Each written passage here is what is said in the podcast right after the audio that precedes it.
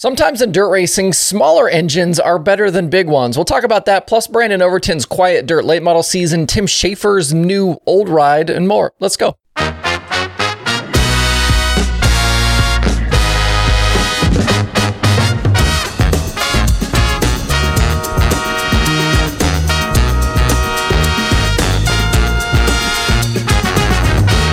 It's Thursday, August 3rd. I'm Justin Fiedler. This is Dirtrackr Daily. It was just a few days ago that we learned that the Steel City outlaw Tim Shaffer had left his full time All Star ride in the Grove 45. And yesterday we found out that what was once old is now new again.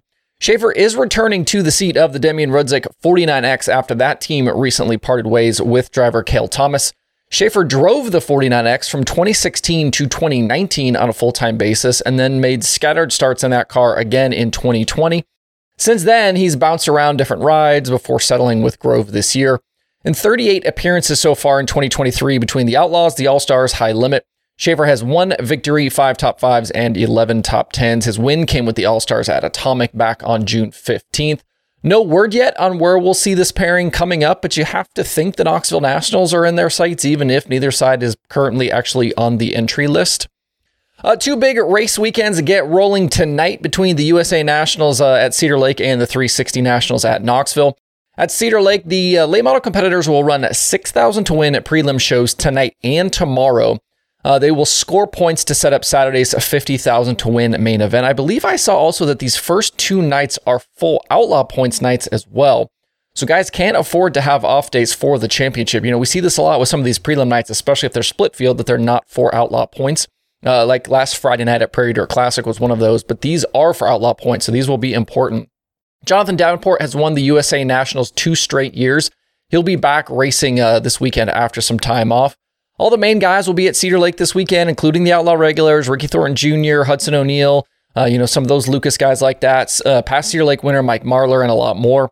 One name you won't see, though, is Brandon Overton. The Wells Motorsports driver won this race in 2020 and finished second in 2021, but he's off this weekend uh, and won't return to this seat uh, until Monday at Gondeglaw with the XR Super Series. Overton hasn't won a single dirt late model feature since beating the Outlaws at Talladega way back in April for $50,000. He ran the Prairie Dirt Classic this past weekend with Kevin Rumley, but they had, I believe, electrical issues uh, and they missed Saturday night's main event after kind of getting buried in the program. In the Lucas standings, Overton has slipped to fourth and is very much in danger of falling outside that all important final four. Looking at his numbers, especially with Lucas, he's not really having a bad season 27 top 10s in 36 races. He's got an average finish of 7.88, but he hasn't seen Lucas victory lane since January when he had two scores at Golden Isles. He has led laps though recently, including in prelim features at Muskegon County and Deer Creek and at Wheat, uh, Wheatland during the Diamond Nationals. His other wins this season have come uh, with the Dirt Car Sanctioned late models at Volusia during Dirt Car Nationals and with Ray Cook Spring Nationals. Again, not a bad season here, but I think he's been completely overshadowed by the rise of RTJ and Hudson O'Neill and Bobby Pierce and some of the other guys that we've seen this season. Uh, but it doesn't seem like it was all that long ago that he was one of the top two or three guys in dirt late model racing that we were talking about every single week. Uh, an- another guy we've seen struggle this year at, at various points is Jonathan Davenport, but he's bounced back from those struggles, has been a lot better as of lately. And Overton is really a guy that could strike anywhere at any time. He's just been a little more quiet than I think we've come to expect from him. Uh, if you aren't near Cedar Lake this weekend, you can watch it live over on Dirt Vision. At Knoxville today, we'll get the first of two split field prelim nights for the 360 Knoxville Nationals. Uh, we'll have north of 50 cars race each of the next two nights. Points are the name of the game. Every time drivers hit the track, they are earning points. Uh, Saturday will be lined up straight up by those points. These prelim features are 3,000 to win. We talked earlier in the week about all of the guys that are running this event. You know, like we said, it's a chance to get uh, laps at Knoxville. Plus, it's 20 grand to win now on Saturday night. So, a lot more guys have put some focus on this event. Tonight's field includes Rico Abreu, Sam Hafertepe, Chase Randall, Ryan Timms, Aaron Reutzel, Aaron Jennington, Tanner Holmes, Justin Peck, Blake Hahn, Justin Henderson, and many more. And that's just tonight. That doesn't include the guys that are uh, that will then run tomorrow night. With only 24 feature starters, the racing should be intense all weekend. You know, I think it's interesting to see kind of the rise of this event here, especially this year. Uh, you know, normally a lot of these guys would probably either take the weekend off or they would go run Pevely with the Outlaws, uh, you know, with the Ironman 55. But now this event is definitely on the rise. Uh, if you aren't going to Knoxville and want to watch on Dirt Vision, you will either need the yearly Dirt Vision pass or you have to buy the pay per view. The monthly Dirt Vision plans do not include either the 410 or the 360 Nationals. This is not new. This has been the case for multiple years now, uh, but it seems some uh, surprised by it every time we roll around to Knoxville. So don't be shocked if you're one of those monthly Dirt Vision people and it asks you to pay a little bit more tonight. Up at Brockville last night, the Super Car Series closed out their three race Canada swing. Erick Rudolph and Mike Mahaney were winners at Autodrome Drummond earlier this week. And last night, it was the Hall of Famer Tim Fuller striking for the second time this season. He got by Tim Sears Jr. with 25 to go and led the rest of the way for his 34th career series win.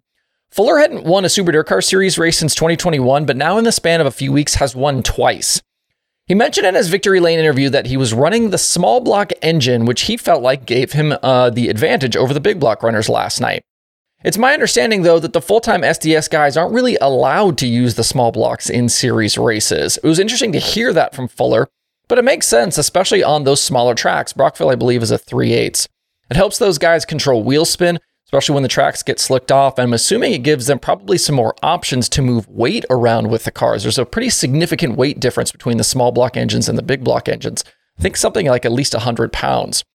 Across the landscape of dirt racing, too, when you talk about things like wheel spin, there's always rumors and talk of traction control. But these teams, uh, in a lot of instances, can effectively get similar effects by doing what Fuller did, and in, in this case, running a smaller engine. Or you can detune the engines you are uh, required to run which is common in late models and sprint cars. Uh, the Super Dirt Car Series back in a few weeks for a three night run uh, between Brewerton, Fulton, and Land of Legends that starts on August 14th. One other series note for you following the Tuesday show at Drummond, series full timer Matthew Desjardins parted ways with the number 37 uh, Saint So team. Through nine features, Desjardins had a best finish of 14th, was well down the order in the championship standings. In overall modified competition, uh, Desjardins has made 35 starts this season, remains winless. He did pick up an SDS win at World Finals in 2022. No word on plans for either side at this moment. If you want some uh, modified racing of a different type tonight, the USMTS is back in action this weekend. They race tonight at I 70 for 5,000 win before they head to Lakeside on Friday and Lucas Oil Speedway on Saturday. Rodney Sanders won this I 70 show a year ago, uh, and tonight could be a good chance for uh, him to extend his championship advantage right now over Jason Hughes. If you haven't checked out I 70 there in Missouri, I definitely recommend doing so. Really nice facility located just about 40 miles kind of from the dead middle of downtown Kansas City. Tonight's card at I 70 also includes USRA stock cars and B mods. If you can't get there, you can watch it live on Race and Dirt. Uh, that's it for the show today. Make sure to hit up that streaming schedule. Check out all of the other cool stuff over at dirtrackr.com. If you haven't been to dirtrackr.com, uh, all the latest news is updated there automatically. There's the streaming schedule. You can check out the analytics section. There's the podcast page. There's tracks. Uh, there's videos. There's all sorts of things that you can find over at dirtrackr.com. D I R T R A C K R if you have not been there before. I hope you guys have a good Thursday out there. We'll see you right back here tomorrow.